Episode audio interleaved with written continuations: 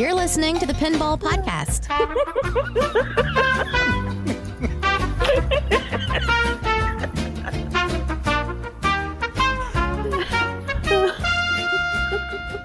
All right. It is episode 104 of the Pinball Podcast. Version I- three. Take three. Uh, yeah. I am Jeff, and I'm here with Jessica. Jessica, how are we doing? I don't, it depends. Are we recording? well, it's flashing um, red, and it and it is the button that said start recording now says stop recording. So I assume recording is happening. Good job. Um, so for those unaware, uh, a lot of people reached out, said, "Hey, what happened last week? You guys, were two weeks ago, the show didn't go out." Yes, we recorded. Um, it turned into a disaster, and that show was unable to be published. We had some technical mishaps, which Well, apparently we're rolling right. technical mishaps.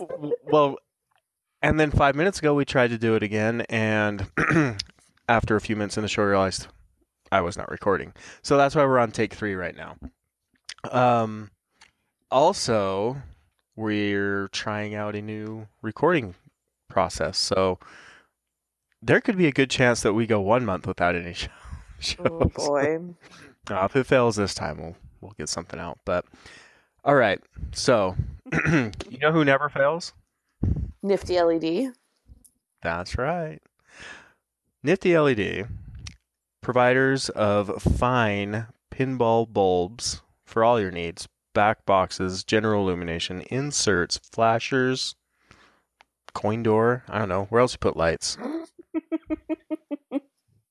Exactly. Um, right. All all the places. Lights All for all places. your places. They can let you perp it up everywhere. Um, no, they're great. They don't just sell LEDs. Are you aware of the other products they sell? Um, I know that they have tools. They've got balls and other pinball related accessories. Yep. Yeah. They will ship them out to you very quickly. And if you're lucky, they'll pack some junk in your shipment, like plumber's putty or something like that. So, Oh. true story. They've done that to me, and it's been a mess. But we, we, we love those rascals from Southern California. It might just be you that they pack junk in your boxes. Maybe. I mean, I, I it's it's almost like uh, getting coal in the stocking at Christmas. But I, I'm not, I didn't make up the part about the plumber's putty, but I've got all Well- sorts of rusted leg bolts and things like that. So they take advantage of the flat rate shipping. Um, no no space wasted in those boxes. So They really cram it in there. Well, that's Anyway. that's good. Waste, waste not, want not. Guess not. Um, maybe they're maybe they're skirting like California's stringent recycling laws. Like they can't throw certain things away, so they give it to me to do it for them. This is Right, they're garbage laundering. They're scattering it. Yeah. Yeah. Anyway, check them out niftyled.com. Uh, honestly, they their bulbs do look fantastic. I will post more pictures. I promised that in the last show that got lost to the mishaps, but um, I've got some pictures of the Twilight Zone and Addams Family games that I did, so I'll put those on the website. oh yeah, Um, your Twilight Zone looked amazing. yeah, it did. So did Addams Family. They looked great. I'm not going to remember the things that we talked about on the lost episodes. I'm probably just going to think that we talked about them before that, so I'm going to forget a lot of stuff. But now that you remind me, yes, your Twilight Zone looked incredible. It did. So thank you, Nifty LED. Check them out, niftyled.com. All right. So um, normally it's what you've been doing the last two weeks in pinball, and now it's the last two two weeks. So we can go over that. Um, obviously, the the amount would be significant. So let's pick pick the highlights. What are the highlights of the last month in your pinball life? Oh gosh. All right. I know that I had a lot last time we talked, so I'll, I will try to condense a lot of things. Um, I went up to Seattle. I guess it would be a month ago now. Um, went up to Seattle for the Emerald City Cup, which um, was a match play style tournament held at Flip Flip Ding Ding, which is my favorite place to play pinball in Seattle, as I've mentioned before. Um, and it was run by Kevin Burrell. He did an amazing job putting that tournament together. Um, it was a lot of fun. Got to hang out with a lot of Seattle pinball friends. It's always good to see everybody. Um, I didn't perform terribly well in the tournament, but it was really fun. The collection of games they have there is always just fantastic to play.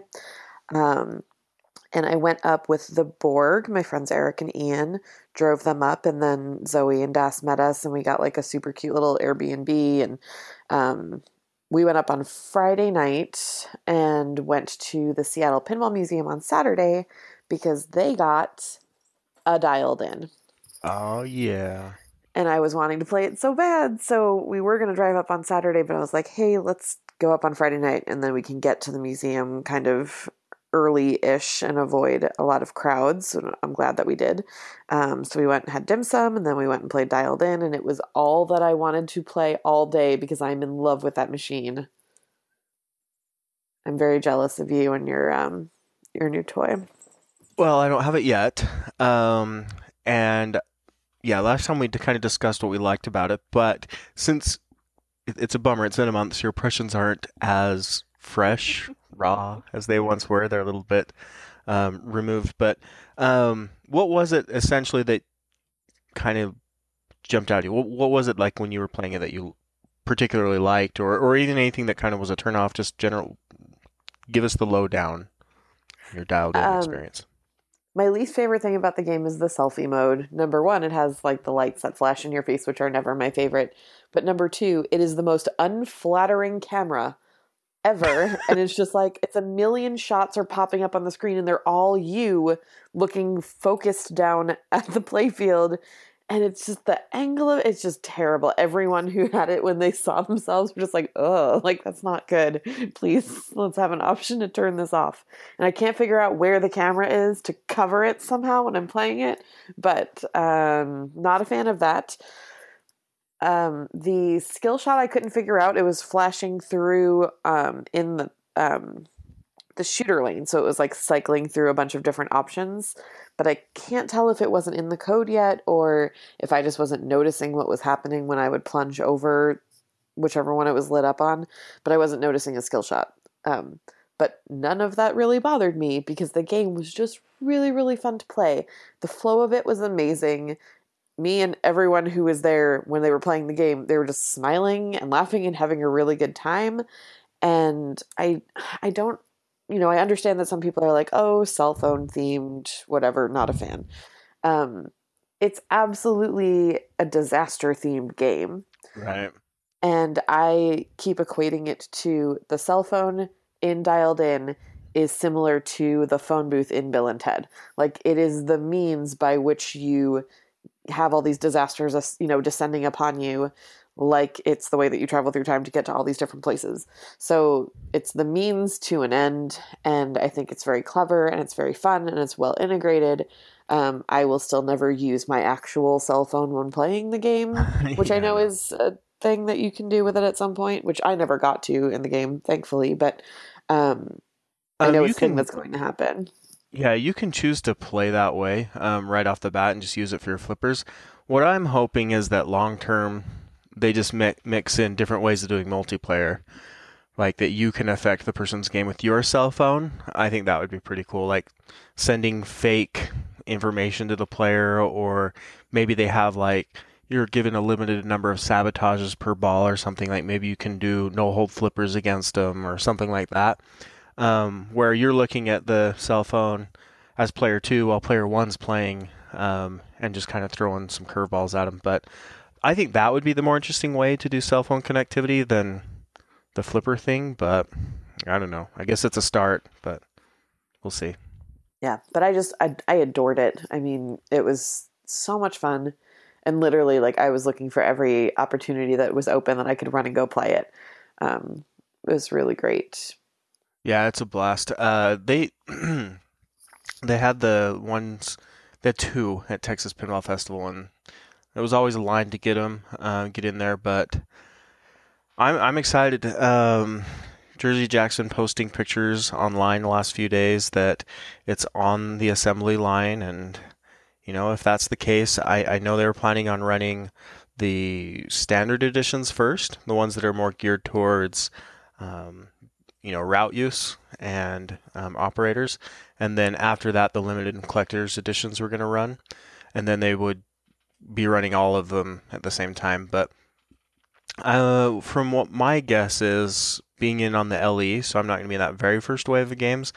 Um, if if they're coming out now, I would guess that it's probably going to be June or July before the LEs are going and coming out. So I know I'm in pretty early on the list and um, I'm in my distributor's first allocation, so I'm excited. I, I think I, I should have it by you know midsummer, and that would be great. I'm I'm super excited for it. So. Yeah, I'm very excited for you. Um, yeah, so that was my weekend in Seattle. Pretty much, we stopped by Add-a-Ball um, and played for a little bit there. They had a Popeye machine, which I don't ever really see and is super fun. The backlash is amazing. yeah.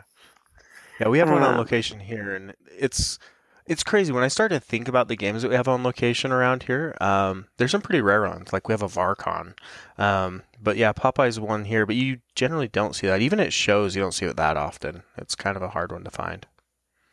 Yeah, it's so strange. Like there are so many different design elements on it that you don't see on other pins. So it was pretty fun um, that was the game that we played the most when we were at Add-a-Ball, actually. Yeah. um, Don loves that game. Um, I think we talked about it last time. When you first walk up to it, it's just so goofball looking uh, with a giant ship on the playfield, and you kind of don't know what to go. But once you really figure out what you're doing, it, it's just a totally unique playing game. And I get why some people hate it and they say it's the worst ever, and then I get why other people will absolutely love it. Um, it's nice that there's pinball machines out there that are that way. Uh, that it's not like objectively bad or anything, but it's one of those games that just either get it or you don't, and very few people are indifferent towards it. Well, the skill shot is so unique that little spinning disc where you have to drop it into mm-hmm. the exact hole. I don't know. It's it's charming in ways, and it's just fun to play and it's unexpected. So I enjoyed it. I would like if we had one around here, but not the case. Um, okay, let's see. Well, it was Pizza Week here. You missed out on Pizza Week. Oh, that sounds like the greatest of all weeks. It sounds like it's not really pinball related, but uh, Blackbird Pizza is an excellent location here in Portland to play, and they participated in Pizza Week. So um, we had some folks from Seattle who were in town for um, Pinbrawl, so a bunch of us ended up going to Blackbird and enjoying some of their Pizza Week slices um, and playing some games. Alien Star's No More at Blackbird, which makes me really Aww, sad. You know. That's a good game. Yeah, it is. But I played the hell out of some Future Spa. Uh, it's also a fun game. it is. It is in a different way. Um, and then we had pinball. So um, Pinbrawl is the largest pinball tournament that we have in Portland. It's 128 players, and the tournament's always at Ground Control. And this year, Ground Control just opened their, their so they're expanding, they're doubling in size pretty much. Um, so they've been working on the expansion half for over a year now, and they finally opened it up, and it's war games themed. So the bar is like a giant WOPR computer. Oh, nice. It looks pretty cool. Um, and then they have all of the wars, you know, like um, missile simulation stuff up on a giant screen, which I'm sure sounded like a cooler idea before the orange one actually started doing shit that might get us bombed. So, um, now it's slightly more terrifying in real world, but now it's a peek into the future. Yeah, yeah, not so great. Um, but the bar itself is cool. It's nice. Um, in comparison to the other side of ground control because it's a bit cooler. There's more space in between games. So I hope when they renovate the old side that they'll kind of go in similar form. Um, so as it stands, only the new side is open and the old side is closed. But for pinball, since there are so many people participating and they didn't bring a ton of pinball over to the new space, they let us use both sides. Um, so you had to like run outside and around the corner to go into the other space if you got called on a game over there. It's pretty interesting. um, but they did a wonderful go. job, yeah, of um, organizing everything and um, kind of keeping it all together. So um, Isaac and Zoe and Greg um, and Mindy and Jeff, and I'm sure I'm forgetting people, but everyone did a fantastic job. Um, I think that the flow of things went really well. They were on top of it when people needed um, a ruling made or something like that. And um, yeah, it was just a really fun day. A lot of Seattle people came down, and you know, it was nice seeing those people two weeks in a row that I had seen up for Emerald City and then down for Pinbrawl. That was um, excellent. I don't see those kids enough. So that was really, really good and uh, Jermaine won the whole kit and caboodle. He was killing it that day. Um, he did great, and then the highest ranked Portland player who finished up was fourth place. Um, my friend John Fujita, and he did a fantastic job repping Portland in the finals. So that was, yeah, that was a big day. It was really long but it was excellent. Um, we did some tiki that weekend as well because you can't have friends in town and not go to tiki. Um, and then a couple days ago, I had uh, my girl gang, my bells, Zoe and Heather, and we did some Twitch streaming of Sea Witch at my house, which I'm trying to do on a more regular basis. So Bell's Pinball PDX is the Twitch stream. So we took like some challenges from people in the chat room. So, you know, you have to play one handed, or if you hit a particular target, you tilt, like quote unquote tilt, you have to stop playing. Um, and then our friend Daniel came up with the idea of trying to hit a certain combo, like to get it through that very narrow shot on the right that feeds back to the plunger, and then soft plunge and then hit the loop. Like the person who could hit that combo specifically a certain number of times would win. You know, if you could do that the most. I don't think any of us did it successfully. but it was fun to try for, for sure. Yeah, yeah. I, I like the goofy formats and goals and stuff. I mean, that's why I think pin golf is fun and, you know, all sorts of different stuff like that that changes the way you play these games that we've been, we've been playing for, you know, decades. Yeah. So, Definitely. We did some prices right style where I covered up the scores with some cat wrapping paper. I had this like leftover Christmassy, it's like cats in small hats and scarves. So we put that over the scores. so yeah, I I know when we had Bowen on, we talked about different formats and stuff. Uh, specifically, we got into bowling uh, scoring and stuff, but um, we're looking at right now. Our league season ended, so we're looking at some kind of one-off tournaments for charity and things like that. So maybe we'll talk about that later. Um, some different formats or different ways to play. Because I, I like on the charity ones that you do something a little oddball that evens the playing field. Because generally you get a bigger crowd out for those, and you have a wider range of skill. And if it's just purely score based, um, it tends to kind of predetermine the outcome a little bit. So, I'm trying to see what we can do, but I will pick your brain. Definitely. I'm doing, um, so in two weeks here in Portland on May 20th, I'm doing my second annual Jammy Jam, um, Yeah. which is a brunch time pin golf tournament where onesies and pajamas are highly encouraged. Last year was super fun, um, and there were some excellent pajama type outfits that came out. So I'm hoping that we'll have people do that again this year as well. And we did a side tournament with um, like Tommy style, but I made sleep masks. So my friend Lisa helped me screen print onto some blank um, sleep masks. Some say tilt and some say danger. So people get to use those, and then you worked with a partner and they would tell you when to flip.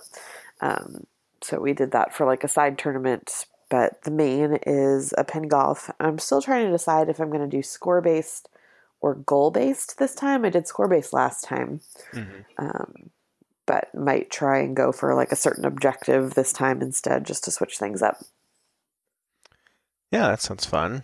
Uh, yeah, I like I said, we we've got to the point where we're growing and just time to try a few different formats out. So I'm gonna bug you as things get closer. What you've liked most. So, anything else you've been doing, or is, is that your month in review?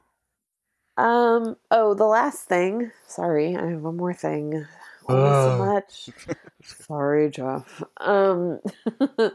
so I discovered that my uncle has an Evel Knievel pinball machine All right. in New York. That's kind of sitting there hanging out, and um, some things are kind of like changing there, and he's ready to move it out of the house. And I am trying to get it to Portland from New York. So, um, if anyone knows anyone who is moving anywhere between New York and somewhere further westward, I'm just trying to like move it along. And I'm totally fine with people hanging on to it for a little while and having it be like a community game that has this story where you know so and so keeps it in New Jersey for six months and then happens to go to something that's a little bit further west and passes it along to someone there and like it hangs out in Chicago for a little while and you know just getting it in a leisurely manner since I don't really have the space for it immediately. Um, so if anyone out there is interested or knows of anyone that would be interested in having an Evel Knievel for a little while, that's um, mobile and moving along the country in, in some way, shape, or form, let me know. Um, I'd be really interested to kind of have like a pinball machine road trip, like have it have this really cool story about traveling, um, which would be more exciting than like, oh, I hired a shipping company to move it for me. Or you just say, "Hey, Tommy, move a pinball machine for me." He's like the ultimate pinball mule out on the east. I already asked him. He's not going to New York.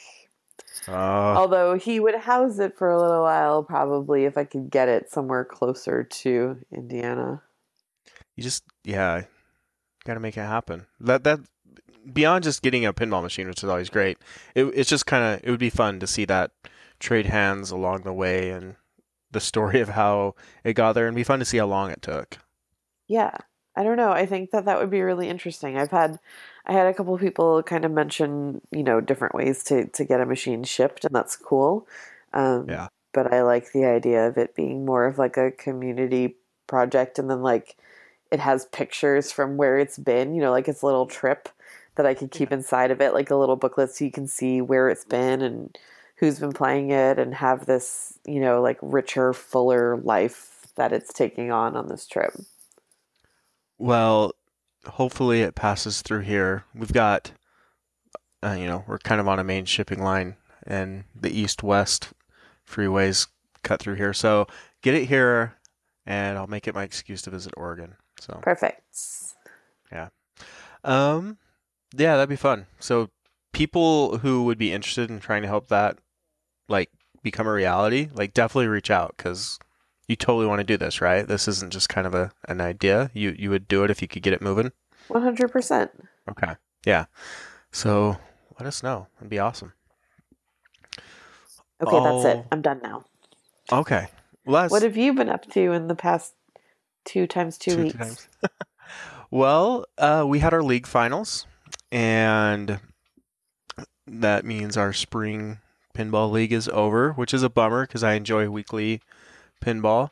Um, as busy as I've been with my regular job, um, a bunch of stuff going on with the kids and freelance work and stuff, I haven't had a lot of time to play pinball other than league nights. And um, so when that goes away, uh, it's kind of a bummer. But at the end of the season league, um, we have our end of season tournament, and that was fun because we we split into two divisions, and I won mine, so that was cool. Get Nice. get the uh, amazing trophy, you know, hot glued, our our league commissioner he goes to thrift stores and he buys trophies and he glues pinball parts to them essentially. So my my uh, trophy was of a motocross uh, rider, and he had his arm up holding a uh, flasher bulb, and his motorcycle was on a coil, like a flipper coil. So it was great. um, but that was fun. Uh, the league went really, really well. We were at capacity as far as members that we could hold, and we're going to either have to split out into a second league or um, find a way that we can um, have more players. Uh, that it's just gone really well, and pinball's growing um, in this area, and so that was fun.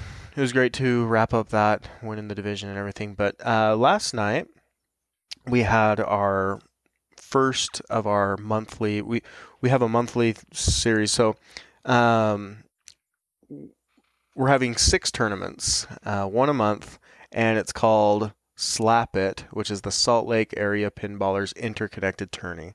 And like it. essentially, it. kind of works like a series event or circuit event where, you know, each one um, you're earning points. You, so you have a winner for the night, and we'll have a payout, um, and then a portion of the money gathered. We do 100% payout in our leagues and stuff, but um, a portion is reserved for the um, final tournament. But uh, it's essentially you go and you show up and play, and uh, first place gets one point, second place two points on down, and then those points accumulate throughout the tournaments, and then we drop your lowest result. So if you miss one, you're okay, or if you have a bad night, it's not a big deal. And uh, last night we were playing at a location. It's a bar uh, down in Salt Lake, and uh, it was it was cool because we had a lot of first timers come. And the way that we handle it to make it a little bit more fair for the newcomers is um, we have an A and B division, but all that A and B does is it affects payout. So we pay um, a the A division winners uh, first, second, third, and then on the B division uh, we pay out first and second. And and the way it works is we do group play, uh, so four player groups, but um, for purposes of scoring in the event, it's still one through twenty, whatever. Um, but the B division people are competing for their own money pool, if that makes sense. Okay. Um, so essentially, what it would be is your overall standings are going to be a mix of A and B players, one through twenty-four or whatever it is. Um, but B people are only competing against B people for payout. Um, and A people are only competing against A people for payout. It, it's kind of hard to visualize, but it works out to where um, one of the people his first time coming uh, last night, he actually won the B division, and uh, it was cool because like he showed up his first time, and you could tell he was a little bit intimidated at first, but he got in there, he played well, and he he won the division, and then uh, on the next event, the top two uh, B finishers will have to play uh, to compete for the A division pool, and the bottom two A division people will drop down to B, and they'll be playing for the B division payout. But uh, so they'll be shuffling between A and B as it goes on. But it's kind of hard to explain, but it, trust me, it's cool. It works well. and uh, that was that was awesome. So last night as we were playing, um, like I said, we do the scoring groups of four, and we score four, two, one, zero. And my first five matches out of eight, I got a four and um, then on the sixth match I got a two, so I finished second. And I thought like everyone's all telling me, "Oh, you've got to be totally in first place. You got to be crushing it." I'm like, I don't know, I don't know. And it turns out I was tied with one other guy who was also just killing it. And um, the first time I played had was in a group with him, uh, I got a four off him, and then the next game he got the four and I took the two. So we were tied at 22. And um, going into the very last match of the night, we were um, within one point of each other. So it all came down to our last game, and he scores over three billion on Ghostbusters, and Gosh. ends up beating me. And that's the best way to go down. We were all standing around because it was the very last game of the night, and everyone was standing around just watching his score just grow and go and go. And it, it was great. Like, totally the way to take the championship. So in the first meet, he finished first. I finished second. I still got trophy and more than I paid into it in prize winnings, so that's great. But it was a lot of fun. I'm excited about it. Um, the newcomers who came were just raving about how much fun this was and how happy they were that they found us and um, were able to participate. So uh, we're gonna have. I, I would. I think we picked up like four or five new guys that want in on the on the event. So Nice. it's good stuff. Yeah, excited about that. And other than that, um, all I've done is continue to talk about starting streaming up. So I'm I'm going to seriously do it. Um, I promise I'll have it figured out uh, before dialed in comes. That's uh, not like Yes, the most please. ambitious goal, but uh, I- I'll I'll get it going. Um, I definitely would like to get it soon after Genie is up because I don't think a lot of people stream a Genie. But Oh, I would love to see that genie. Plus, yours is gorgeous. right, yeah, I gotta get I gotta put that out there. So I'm gonna get that figured out for reals. I'll I already have you. all the hardware. Yeah, it's just uh, figuring out software. I will help you. I appreciate it. Um, other than that, like not not a whole lot. Uh, just I've been real busy, so I haven't like been out on location or anything beyond league or tournaments. But it's been what I've been able to do has been fun. So Yeah. hoping life slows down a little bit here as summer hits, which usually doesn't. But I've got Pinball Showdown coming up in June, so at least there's that. I did some minor pin repair. Yeah, you're a tech now. Oh gosh. Um, so when um, when my friends were down from Seattle for pinball, uh, my friend Katie and my friend Travis both stayed at my house. And Travis is um, an operator up there. He handles all the games at Flip Flip, and Olaf's in some other spots up there too. And he's fantastic. So he took a look at my theater magic uh, because the trunk was making a weird noise, and also the plunger was just really weak sometimes. So um, he showed me the crack on my trunk interrupter and I ordered a new metal replacement for the plastic one and then also ordered a new um, spring for the plunger. So I swapped out the spring on the plunger rod. My friend Skylar kind of uh, sent me a photo, like slideshow of what to do to get that um, taken care of. So I did that. That was great. And then I realized I don't have the necessary tools to remove the old interrupter and put the new interrupter on. So I need to get some things to do that. But um, but I did that, and then my friend Zach and I went and played um, some location pinball. We went over to Bottles, which is where our next Tuesday tournament is going to be, um, and they have some games that they don't have out at other locations. So um, we played some Cue Ball Wizard there. We played some Monopoly, which they do have at a couple other spots, and I like that game, but it was playing really fast um, there. we went the first game, second game we went to play was on Scared Stiff, and it was turned off. So he's like, I was tempted to put money in it and see what was wrong, and I was like, Yeah, let's totally do that. So I turned it on. Go, a ball drops out of somewhere. So we're like, well, that must have been the problem, right? So we throw money in, hit start.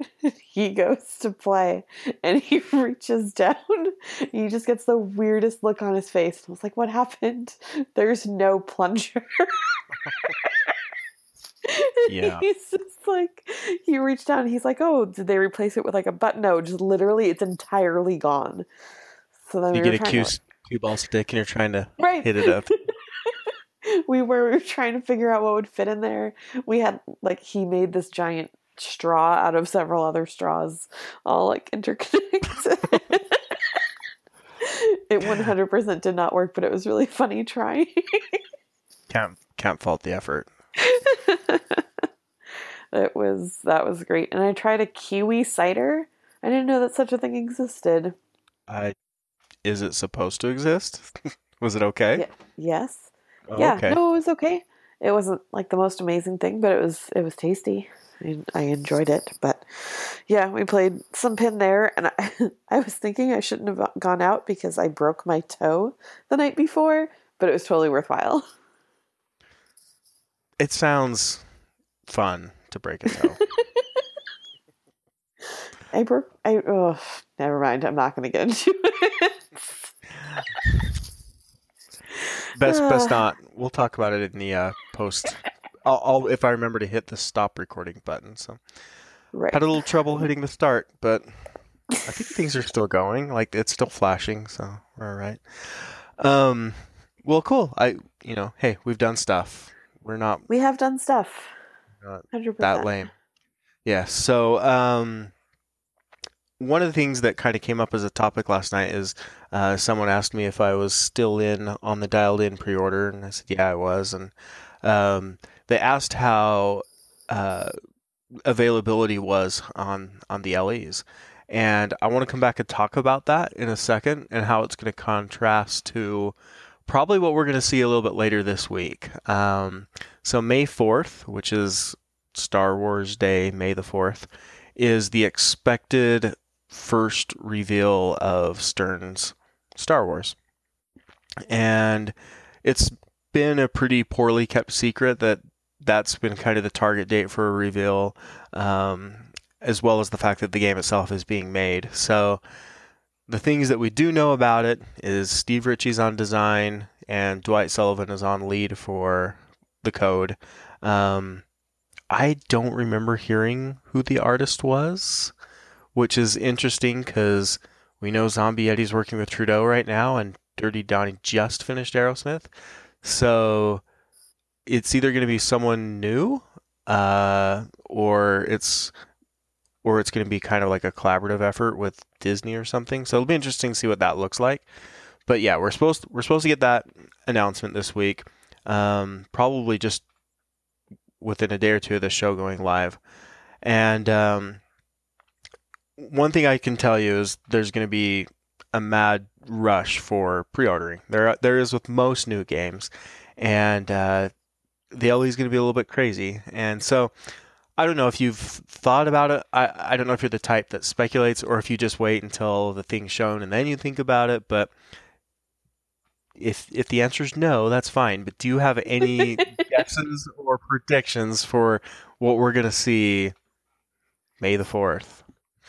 No, see, it's funny because you say that you're like, oh, we know that so and so is a designer, and we know this, and I'm just like, I don't know any of this stuff because, quite frankly, I prefer not to know. It's kind of like you know. spoilers in movies, right? Like I didn't know any of this stuff until you just said it, but I also don't seek out this information, so I I like going in kind of with a fresh view of things and and being surprised and taking things in as a package, sort of. Um, Yeah. I don't try. I try not to overthink things before they happen, and I try not. To. I always to. underthink. well, we know that. I've never never overthought anything. um, yeah, I don't. I don't seek out spoilers. It's not. It's not something that interests me in that way. I don't know. I I like to see things the way that they're intended to be seen. Um, I don't like movie spoilers or book spoilers, or I'm not going to say pin spoilers because I, you know, I listen to podcasts and I hear them, or I talk to you and I end up hearing them. And it's not a ter- it's not terrible, um, but it's not something You're that I not a- seek out. Right, right. And I'm generally the same way. In fact, the only time I really cared, like, I knew the Aerosmith stuff had leaked and I took a look at it or whatever, but yeah, I don't aggressively chase that stuff down. Um, the only time, I, I mean, I guess really since doing the show, people generally will, anytime something kind of breaks, and if it's a leak or if it's legit, within a minute or two, I have somebody already sending me an email or a message, hey, did you see this? Or this leaked, uh, making sure you saw it before it gets taken down. So um, I I can't go without seeing that stuff unless um, I just choose to distance myself from the internet. But uh, I'm a marketing director, so I kind of have to be on the internet all day. Um, so that that's not an option. But yeah, like you, I I generally don't seek them out, but I, I actually do like talking about the stuff that we do know or the stuff that's out there. Um, so kind of like there's some stuff that I do know that I don't really feel comfortable talking about at this point because I, I do want to let them just have their reveal. But um, some of the stuff that would be just more on the speculation side. I do expect them to do something special with the LEs. Um, I, I could almost see them doing kind of like they did with Transformers, where they had the Decepticon and the Autobot editions. Uh, maybe they could do like, you know, a dark side, light side edition type of thing with it. Um, I don't know. It's it, it seems like it's the perfect theme to do something like that, or maybe they have you know like the Rebels or the Empire um, as two different editions, but. There's a lot of dualities that exist in Star Wars, so it would make sense to have a split LE run. Um, they've done it for several different machines, but So is I can tell- oh, Sorry, I was gonna say from from what you know, is this just based on the new movie? Like, is is it gonna be a new movie or is it gonna be a Star Wars overall universe type movie? So I'll stay on the speculation side with that one, and I think that I, I think that it will be drawn from across the Star Wars universe in in ways that I mean they can't do like eight movies worth, obviously. But they can kind of touch on iconic moments throughout the series. I mean, for the original trilo- for the original trilogy, there's enough each in each game to do an entire pinball machine. But I mean, in each film to do an entire pinball machine. But like the prequel trilogy, what do you do? You pull out pod racing, Ugh, the Darth Maul fight, and Jar Jar multi ball. like, oh, could you imagine? but there's I not a whole and that's lot. the problem. I can no. Yeah.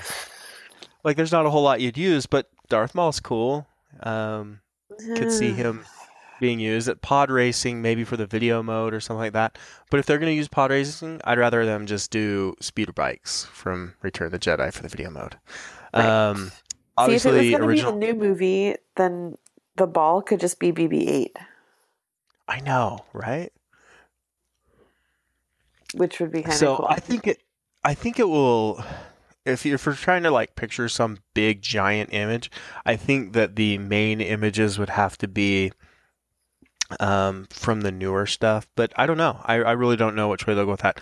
I I think with Disney being who they are, they're going to want more more focus to be on the newer stuff. But uh, it doesn't seem like they've distanced themselves from the original trilogy at all. Like, I don't know. It's going to be interesting to see what they do with that. But I can tell you that there's going to be a shortage of LEs because it hasn't even been announced yet. And distributors have already put people on their list to the point where they don't feel comfortable adding people to it at this point. So, um, and some have even taken deposits. Um, but yeah. Is yeah, there it- that's another industry that does that where people will like without even having the official announcement that product is coming, they're going to take orders for it? Yeah, I mean, I, I don't know. I'm sure that there are some hobbyist industries that like someone says, "Hey, if anything's ever released in this line, just you know, go ahead and keep me on your list. I want it." But yeah, man, I I really don't know with pinball. I think there's such a a fear of missing out on on these big ones. Like Ghostbusters was insane. It was announced officially, and every LE was gone within minutes because. And I'll admit, I was on a list pre-announcement, but I knew it was coming, and I I knew a lot of details about the game. To where it's, I called a distributor and said, "Hey, put me on your list. I know it's not official. They weren't going to be taking any money or anything at that point, but just put me on that list. The second it's announced, I will put the deposit down." And they're like, "Okay, cool," and and that worked out for me. I think Star Wars is on a whole other level because it's just like so easily transcends the generations to where older people that grew up with it, um, you know, our age and older, are excited about it, and the newer generation's excited about it, and then it's something that they can get their kids excited about. I don't know. It Star Wars is going to be crazy, and unless they really up the LE numbers, I can't see any way that it's not just going to be a situation where people just miss out. So Right. that's going to be madness for real. but it, should be fun. I, I don't know. I don't want to spend a ton of time on that because, like you, I uh, the the real point I wanted to talk about was the LE stuff. Um, so the conversation I had last night at the bar is someone was asking, you know, how LE avail- availability worked out for dialed in, and I said, well, Jersey Jack, um, they don't limit their limited editions to a number; they do it based on a time frame. They announce and they open their pre-orders, and then they have a close date. Basically, you can order an LE up to a certain time, and Right. anybody who wants an LE at that point can get it. And it's still limited. It's not going to be as limited by number, but it's still one of those things that, like, hey, you have to get in during this time. It's kind of a do it now or forever lose your chance. That seems Unless there's fair, dis- though. Yeah, yeah, it does. Um, but and then It's there's always like have to. Sorry. No, you're fine. I was just say there's just a lot of Star Wars distributors thing where you have to like put. Oh my gosh, we're gonna keep doing this. I, I'm doing that on purpose. Go, you go talk ahead. first. No, I was doing it on pur- purpose. Go ahead. Oh my gosh, you're a horrible person. Uh, So yeah, it's like that. oh my gosh. I don't want to have to record this another time, so you, you go right ahead. That was actually a, just an ill-timed joke. For real, go ahead. You're the worst human. I don't even remember what I was going to say now. Distributors.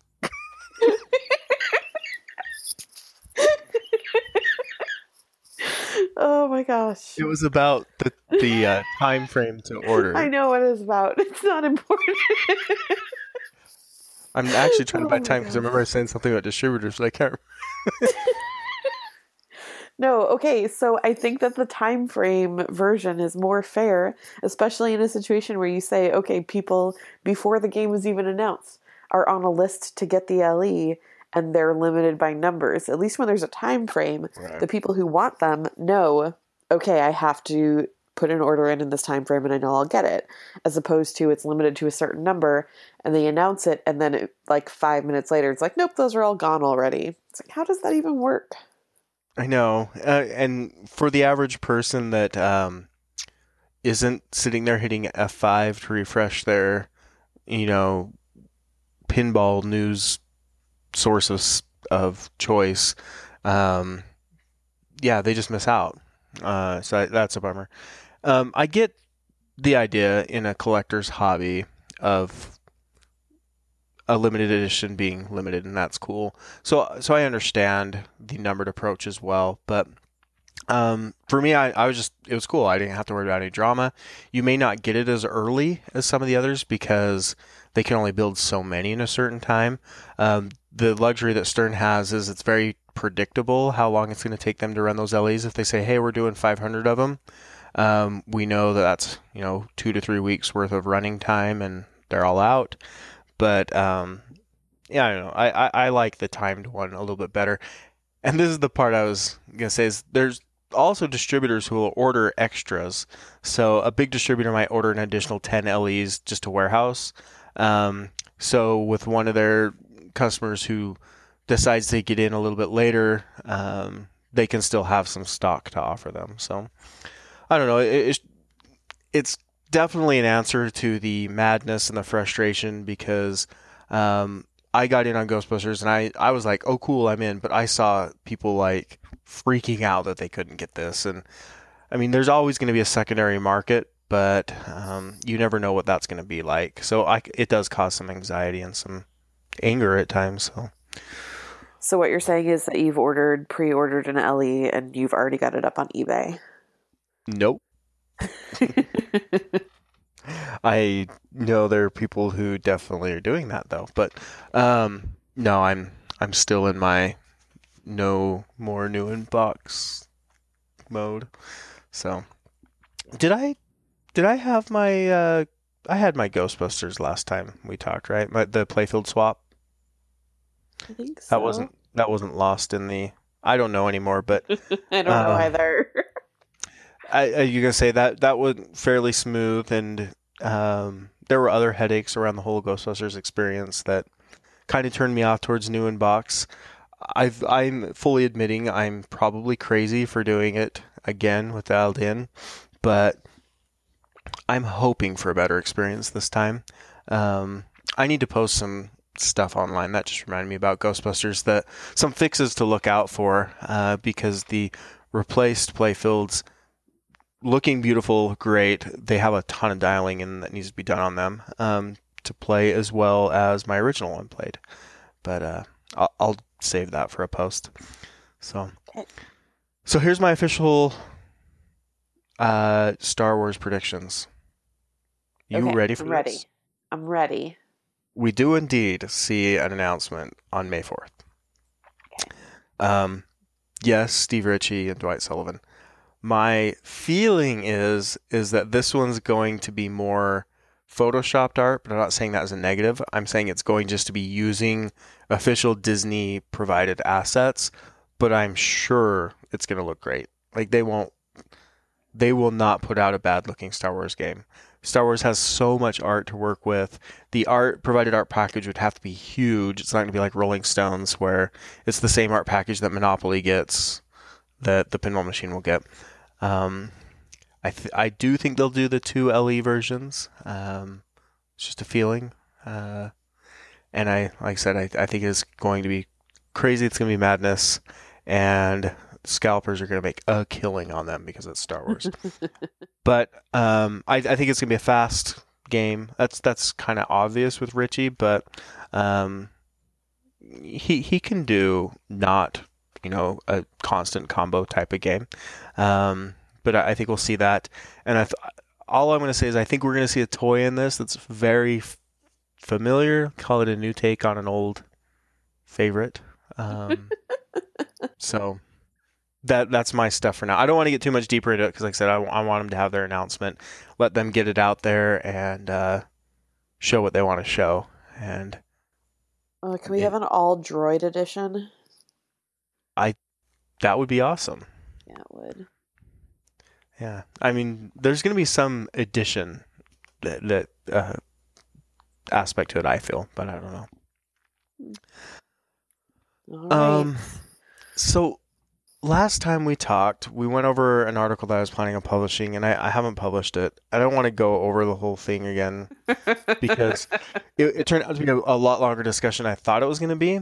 yes. Um, but I, I think I'm going to take that article and rework it anyway. It's going to be the same basic thing, but um, like the discussion, the article got huge, and I've got this just unreadable wall of text. But um, it, it came down. I'll just to give people an idea what we talked about since the whole thing got lost to the computer ate it.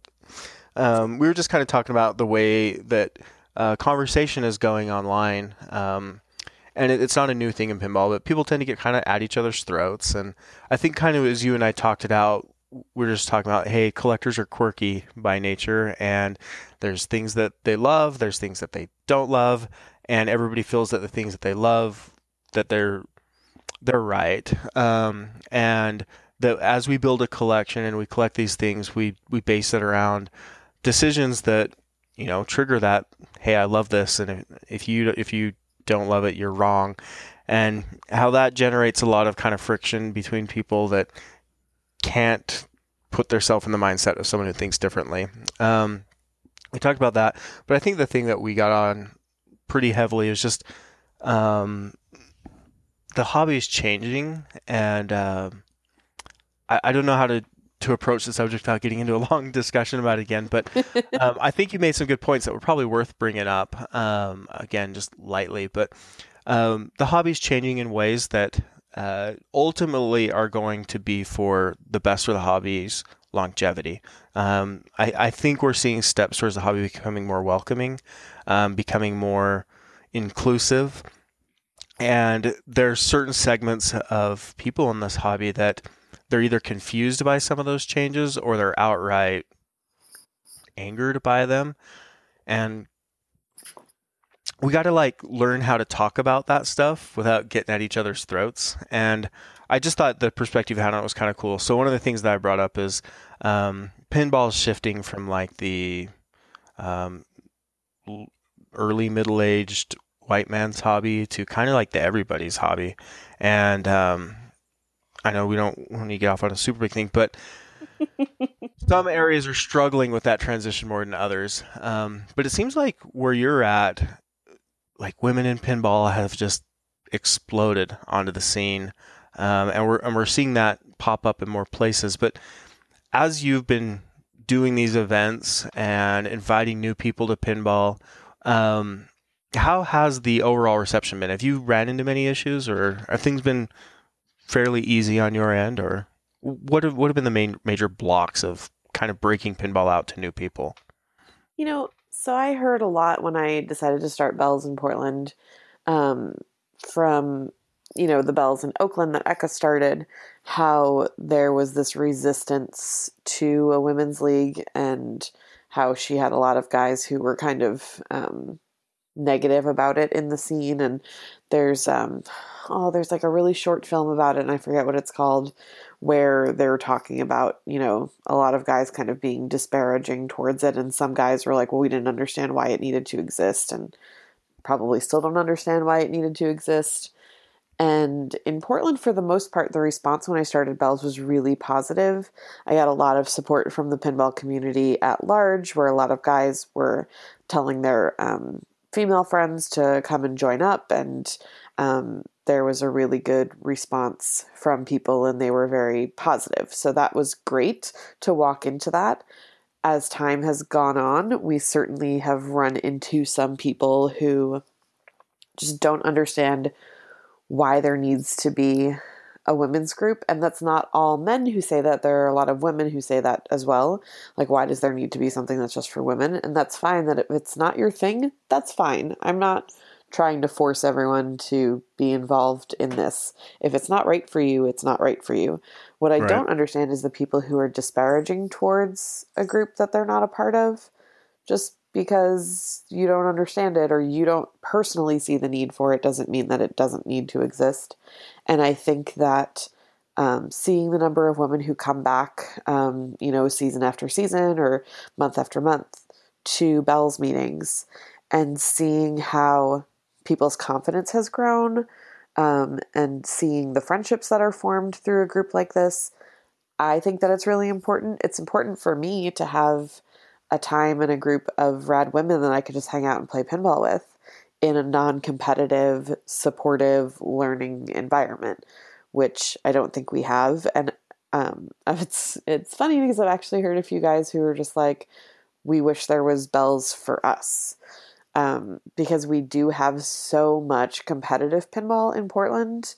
Um, and in Seattle, you know, this the Pacific Northwest is huge for competitive pinball, which is great. It gives people a lot of opportunities to try different formats and go to different places and um, you know play in in different environments and you know improve their skills and learn from other players.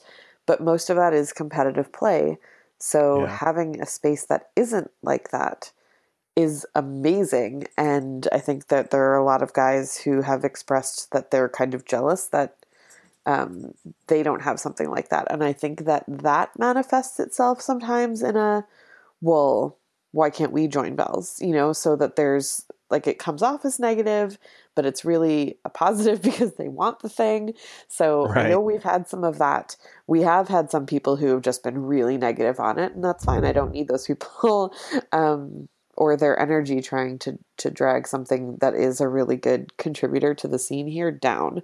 We've seen a lot more women participating um, in tournaments because they have done a lot of work with Belles and you know outside of Belles with other female players and they feel really confident and their skills are improving.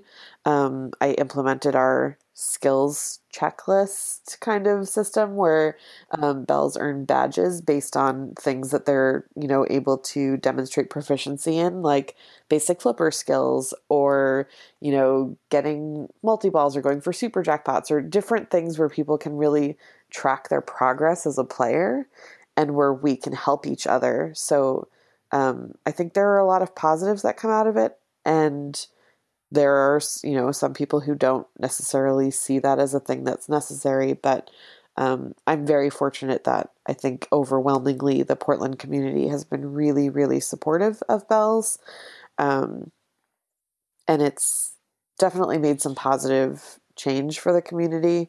I've talked before about how initially when i played in a tournament here i didn't feel very welcome and it wasn't a place that i wanted to be Um, and I think that the way that the community treats new players, period, not just female players, has changed so much in the two years that I've been involved in this community. So um, there's like a protocol now of like, okay, if there's a new person who's playing in a tournament, there are people who like go out of their way to make sure that they go talk to that person and make sure that person feels welcome. So um, I think that there are positive changes in general that are happening and of course, you're always going to have people who want things the the old way, like the way that they used to be. Um, but there's a lot of change that's happening, and it's happening quickly, and I'm happy to see it. Yeah, that's great. Um, the, that change, like you said, is definitely gaining momentum and speeding up. Um, I, like I said, you you can always choose to fight inclusivity, and in the end, the people that fight inclusivity generally either change or they are the ones that end up leaving, right? Because in the end, inclusivity generally wins. And if it doesn't win, then that activity or organization, whatever that, that fights against inclusivity dies out itself. It just doesn't grow. But the nice thing is that before it's come to that, like you said, the um, rate of acceptance seems to be accelerating. Um, the reason that like kind of triggered me on this whole thought was I mentioned it last time we talked about it was uh, someone was talking about how the you know rise of more female players has manufacturers basing decisions around that and they said that it's the reason we got in their words the Wizard of Oz which they considered a fem theme which I that was crazy because the Wizard of Oz is pretty much a universal appeal style theme, but yep. they didn't see it as that. I just because Dorothy kept that blouse buttoned up, I guess on the on the art, but um, it was just interesting to see that that still existed so publicly and proudly stated to point where they're still like uh, just throwing it out there so casually. I don't know. It, it's like, okay, I guess we still have a ways to go before we kind of eradicate that thought process. But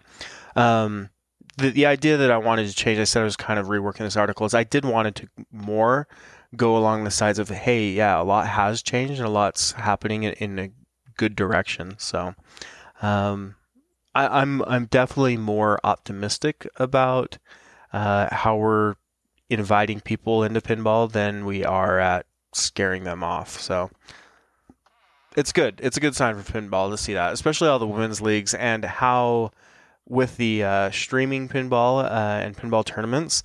Um, I know you were just briefly checking in during nationals, but the chat had constant flow of people asking for updates on the women's side or if they could show some of the women's games. And um, in fact, I was talking to you online when they were showing Zoe's game and she got bounced. I was like, oh no, she just lost. And but it was just cool that people were asking for it rather than like, oh, go back to the guys, you know. So definitely that shift is happening, and um, it's one of the cool things happening in pinball right now. So I thought it was worth talking about a little bit. So definitely. Well, um, I kind of want to talk a little bit about what's coming up for the show. Um, we're gonna have a fun guest. Do you want to talk yeah. about who's who's going to join us? Um, so my friend uh, Michael Huntsman is going to be joining us next episode. He just picked up um, one of his Holy Grail machines. I think um, for a lot of people it's a Holy Grail. He picked up a Joust, and I'm super jealous because I love that machine. So we're going to do a featured machine with him. Um, and he has been doing a lot of work with Planetary Pinball. He um, he's doing their blog, and he's doing a lot of um, photography of um, like getting good shots of a lot of the prototype art and things like that that they have um, in the factory there. So he's been going through yeah, doing like a lot of archiving. Um, he had a great picture that he posted online of um, the Total Recall um, playfield design. Yeah, that was would have awesome. Been amazing if it actually got made, but he um, has a really unique perspective, and um, he is operating, um, well, was operating some games down in Nevada, and he's trying to open another space down there. But he's got some games on location and kind of interesting spots like a tattoo parlor and um, just kind of he has a lot to deal with in terms of regulations of operating pins down in Nevada. So um, he's a super interesting person to talk to in general, and he just picked up this amazing machine, and we figured this would be the perfect time to have him on. Yeah. So as far as people out there um, that would be interested, uh, we don't do a lot of interview stuff, so he'll kind of join us for our normal thing, and we'll make Joust the featured machine. But um, it's a good opportunity to talk to him about what it's like to go through those um, old Bally Williams piles of art and parts. He, they got the Gene Cunningham collection, and um, obviously Planetary's also been able to get a bunch of stuff through the whole Mr. Pinball in Australia ordeal. But and, and as he's come on and done blogging for him, it's just a great opportunity to pick his brain a little bit. Um, again, it, it, probably won't be so much interview style, but if there's topics that you'd like us to to bring up, that would be great. Um, I, I'm just kind of interested in hearing his story, so we'll let him talk as he wants to about it. And obviously, uh, we won't spoil it now, but um, would like to hear the story of how the heck he even founded Joust for Sale um, and how it was getting that because um, it's not like every day you come across a Joust. So right, I know you have one on location nearby. That's insane. We well, we do, but it doesn't usually work, which is sad. It used to work more, and then love. yeah, it needs a lot of love. Yeah, and I, have had a chance to play it. It's a very fun game. Um, it's one of those games that uh, you walk up to it and you play it and you say, "This is awesome. I wish there were a ton of them, but I understand why there's not, just logistically." so um, it'll be cool to get his take on it and the whole story. So uh, he'll be joining us, as you said, next time. So definitely get those in. Uh, you can send them at pinballpodcast at gmail.com or the Facebook is fine. Facebook messages work great. Uh, if you want to just send me a PM on Pinside, that works as well. A lot of people have been doing that recently. And I know I'm way, I've been terrible at reader mail and stuff. I'll get better at that. Um, Don used to handle it, and he and he still pokes his nose into the emails and stuff. Um, and I'm so used to not doing that side of things that I'm I got to retrain my brain. Um, so I'll get in there, and we'll get back to pointing out what we effed up as a segment, which in this case was Everything? from point A to point B. Yes, the entire thing. Um, but some of that stuff will come back, and uh, de- definitely want to point out one other thing is um, we've mentioned it on the show before, but the video series that uh, John Cosson is doing. Yes, um, Dr. John and Emily. Yes, check them out on YouTube. Uh, they're great. You know, it's it's kind of like a family super ultra family and kid friendly version of like Buffalo Pinball's Daily Battle. Is, is that kind of like a way of putting it, or not? Not not uh, no that it's Dead Flip that does Daily Battle. uh, Buffalo Pinball's Bro Battle. Welcome to our new We Effed Up segment. There it is. Um, um, but yeah, no. So they, Dr. They, John and Emily, they um, they play machines in their home collection. Um, so it's a different machine that they do each week, and they basically keep track of who's won. Um, you know, the most games on that machine. So it's like a friendly competition. Um, they yes. do a lot of talking through um, tables. So it's supposed to be aimed a bit more towards kids and getting kids into playing um, competitively and you know giving them goals of some things to go for and explaining as they play. They usually do like some close-ups on some different parts of the playfield it's super you know educational and fun and it's very light and funny and i really enjoy what they're doing. Um, yeah. they were wearing um, john was wearing a pinball podcast t-shirt on the yes, last episodes. Thanks for that um, and Emily has just been crushing it in Australia. Um, she's had some really great finishes. Man, I talked about the exact numbers last time we recorded, which went into the ether, but um, she's been doing really well both at women's tournaments and then overall with um, kind of some of the best players in Australia. She's been putting up some great games and great scores and great finishes. And super proud of her, and I've got some Belles gear for her um, that I'll be getting to John at Pinburgh. Um, and Pinburgh is like getting close now ish. It's like three months away, and I can't wait. We are on Pinburgh's doorstep. Oh, Um, we are. But first is the Northwest Pinball and Arcade Show in Tacoma, Washington in June. So if anyone's going to be going to that, hit me up. I'd love to play some games outside of tournament time. Yeah, and the same weekend is I'll be at Pinball Showdown in Denver. Boo. Bummer. Bummer that they are scheduled on top of each other because I would have I would have loved to hit up both shows, but Definitely. yeah. So other friends of the show, uh, check out all the other podcasts. I I, I was gonna name the podcasts, but there's there's a ton of them out there. Um, so I don't know. Google Pinball Podcast, and there you go. You've got 30 shows.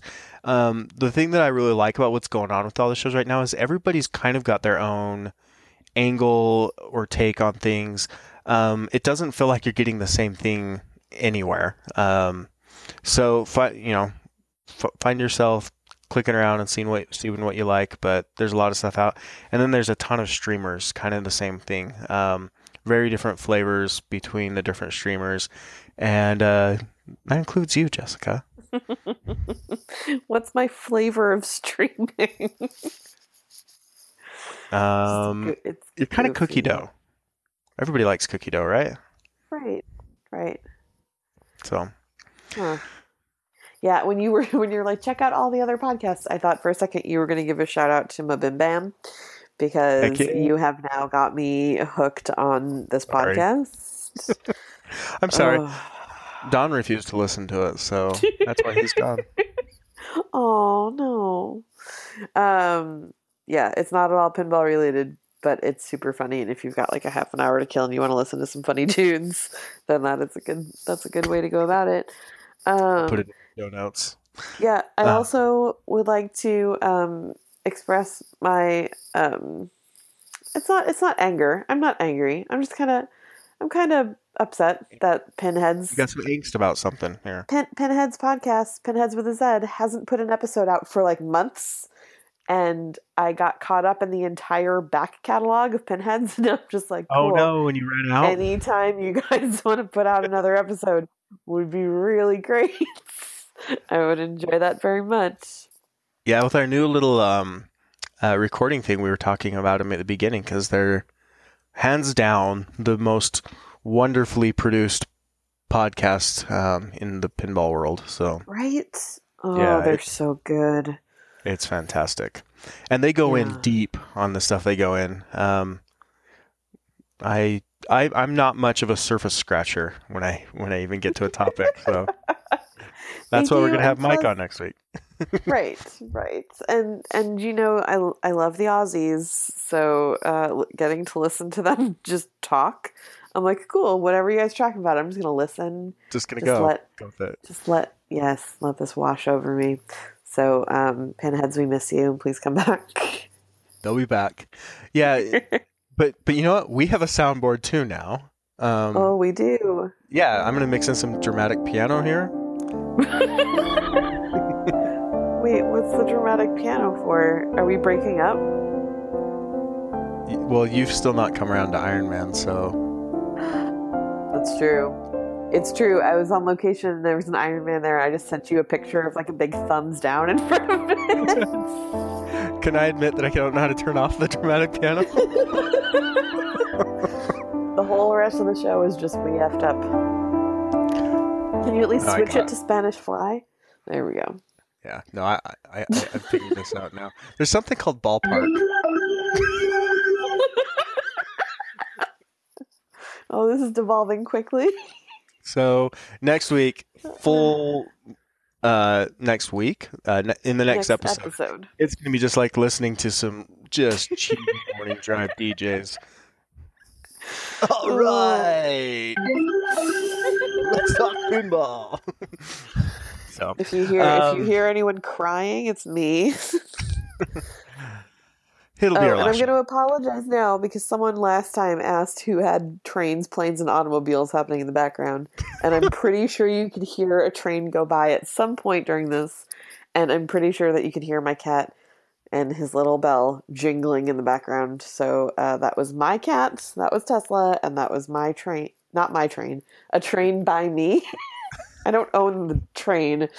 Not yet. Not yet. Um, I don't own a cat, so it better be your cat that we heard. but Ridley, my dog, did run in while you were talking about dialed in, and um, we'll know if the mute button worked because if not, you'll hear a very quick shuffle and me running over telling Ridley to go upstairs because he came downstairs, laid down behind me, and started to chew on a bone. I'm like, that's not going to work. So it'll be interesting to see if uh-huh. that's even audible in the show or not. Because I, I hit mute the second he nosed his way in. But We need to figure out a way for me to be able to control sounds on this thing too, so that I can randomly play music in the middle of what's happening. You get all the fun. yeah, I will look into it. There's just buttons I don't dare click on that may give you that. Like I know kick would kick you out, but there's like a hand, and I'm wondering if I don't know. I don't dare. But there's got to be a way to allow like us to run that together. But All right. Um, I'll find some sweet, awesome sound effects for for the next one, and uh, we're gonna soundboard this up. So, um, I don't ha- I don't have anything more to go over. Just uh, like I said, write in that stuff for for Mike, um, and uh, we'll talk about Joust. That's gonna be fun. It will. Yeah, I'm excited for it. And uh, again, check out Nifty LED or niftyled.com. Uh, there's a little tie-in between them and Planetary Pinball because they provide the LEDs for Medieval Madness remake and Attack from Mars remake. So those are nifty bulbs in those games. If you've ever wondered if you've seen them, if you've seen those games, you've seen nifty bulbs. So there you go. Sweet. And this, I'm gonna run the outro live. Try not to giggle above over it because Oh, boy. it's cheesy. It's Here super cheesy. Oh, yay, pinball. Thanks for listening to the show. You can email the Pinball Podcast at pinballpodcast at gmail.com. Find us online at thepinballpodcast.com, on Facebook, on Instagram, or on Snapchat. Check the show notes on our website to see how to support our sponsors and friends of the show. It sounds like the Chipmunks movie. Yay, pinball! Oh gosh. so terrible. All right. So bad. Good night. I, I don't. can't talk to you anymore. You don't have to. Goodbye.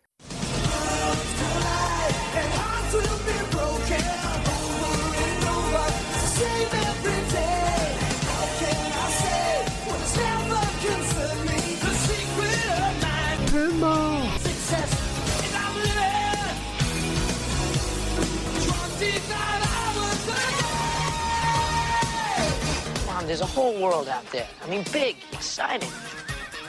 I got a nice small apartment lined up. I got a, got a great job. I want to make lots of money. I want to have a, a meaningful experience with an incredibly beautiful. Pinball. Uh, all those years ago, Running a route. you gotta start paying off. All right, listen up. If there are any bugs in here, or rats, or anything that has more legs than I do, you just stay on your side of the room, okay? I'll stay on mine. I should warn you. Packing and Soldering. iron. You were listening. 25 hours a day. Yeah? Hi, I'm Brantley Foster. You hired me. I start work here today. You're fired, kid. Sorry. We all saw it coming, but we looked for some kind of miracle. Miracle never happened. What did happen? We took too long to finish the Whitewood. 90% of the people in this building are out on the street. You are one of those 90%. Tough break. Mr. Forbush, I was counting on this job. I mean, what do I do now? Hunt! I'm sorry, Mr. Foster. I'm sorry, Mr. Foster. We need someone with. Ex- Education. if you joined our training program out of high school, you'd be qualified for this job now. And why did I Route pinballs for all those years. Had fun, didn't you? Take this. It's Uncle Gary's phone number. Chicago. My cousin Ellen married his half sister's nephew before she got bit by that dog and died. But he's still kin, and kin is kin. Well, I'd like to see Mr. Darn. Please. Do you have an appointment? Well, you know, I tried to get one, but I couldn't, so I just thought I'd surprise him. You can leave your name. Uh, Brady Foster. Of? It's T-E-R. Of uh, Kansas. Of what company? What do you want to see Mr. Stern. about? About being his nephew. Oh. Well, why don't you have a seat? Are you really Mr. Stern's. nephew? In a roundabout sort of way. You sons of bitches don't have a half a brain between you! I'm looking at a $300 million deficit here because you idiots didn't anticipate the needs of a changing market. Gary. Now get out of here, all of you! And bring me back some new ideas or I'll work you! Or I'll have your heads mounted on my wall! I'll see if I can get you in now. Thank you. From Kansas. Who? Says he's your nephew from Kansas. Just seems Kansas? So you're one of the Kansas Fosters, huh? Shirt-tail relative, to say the least. Listen, I know you probably told your secretary to get me out of here in five minutes. Two. Right. So, I'll get right to the point. I need a job, Uncle. Gary. Do you have any idea what we do here? Uh, yes, sir. Uh, Stern Pinball has over 20 licenses billing on the factory at any time. There are 30,000 people working in this building alone. Their accumulated salary is higher than the gross national product of half the nation's the common market. Last year, we borrowed more money from banks than Mexico did. it's a great company, Uncle. What can you do for us, Brantley? What education do you have? Practically none. But I believe in myself. Doesn't that count for something? Deep inside, I know I can do anything if I just get a chance. Call Bates and personnel. Tell them I'm sending somebody down. Well, you're in the front door, kid. What you do on this side of it is up to you. You can't come in here, bozo. Take your crap to the mail slot. I work here. Just start. What do you want? Engraved invitation? Come on, come on. Valley. Somebody gave you that name? Oh, Jesus. A router puke. This really makes my day. Well, you're welcome. Melrose, get over here. Listen to what he says, then do what he does. Stay out of my way. Don't use the stamp machine for personal letters and take off that stupid-looking tie. It looks like you shot your couch. You got any questions? Yeah, what do I call you? You call me God. Got a problem, boss? I'm your man. Show the Operator. puke the ropes and keep him out of my face. His name is Valley. All right, kid. Follow me. All right, Randall, you stick with me and everything's gonna be copacetic. Okay, what's this department? What do they do here? Who knows, man? This place is a zoo. Nobody knows what anybody else is doing. Mm-hmm. Morning. Next. What? Morning. Look, not. Engineers. What do you mean? Excuse me, sir. Morning. Not the engineers. Man, you never consort With engineers. unless they consort with you first. Wait a minute, that's ridiculous. He's a person. I'm a person. I can't say hello to him. He's not a person. He's an Engineer. Your production floor. No consorting. Come on. We're entering a sensitive zone. This guy in that office, he just got canned. Mailroom knew about it on Friday. He just found out today. No kidding. Is this job still open? Oh, man, economic cutbacks. Job was dissolved. About two dozen suits got the axe. Will you quit trying to consort? Come on. Our stock is down another quarter point this morning. Whose fault is that, Thomas? Nobody's fault, sir. It's a momentary lapse in the market. Whose fault is it, Thomas? Uh, it's Davis' fault, sir. His department hasn't been pulling its weight. What do you have to say for yourself, Davis? Uh, I've been having troubles at home, sir.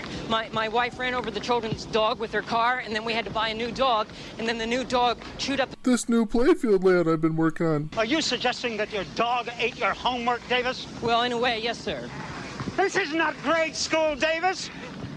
Run at the back of the line. Consider yourself on warning. Uh, yes, sir. Let's do it. Hello. This is Carlton Williams. 4319. That's right. I'm still waiting for that secretary I requested last week. Well, I realize you're busy down there, but uh, I'm typing my own letters and answering my own calls, and it's getting to be a pain. Empty. well, I've been here a week. Got my name on the door. Got a desk full of supplies and got a geranium on my window ledge. What I don't have is a secretary. Okay, I'll tell you what. I'll have personnel send a boy up from the mailroom with the requisitions you need. Just send me my secretary, okay? Thank you very much. You're late.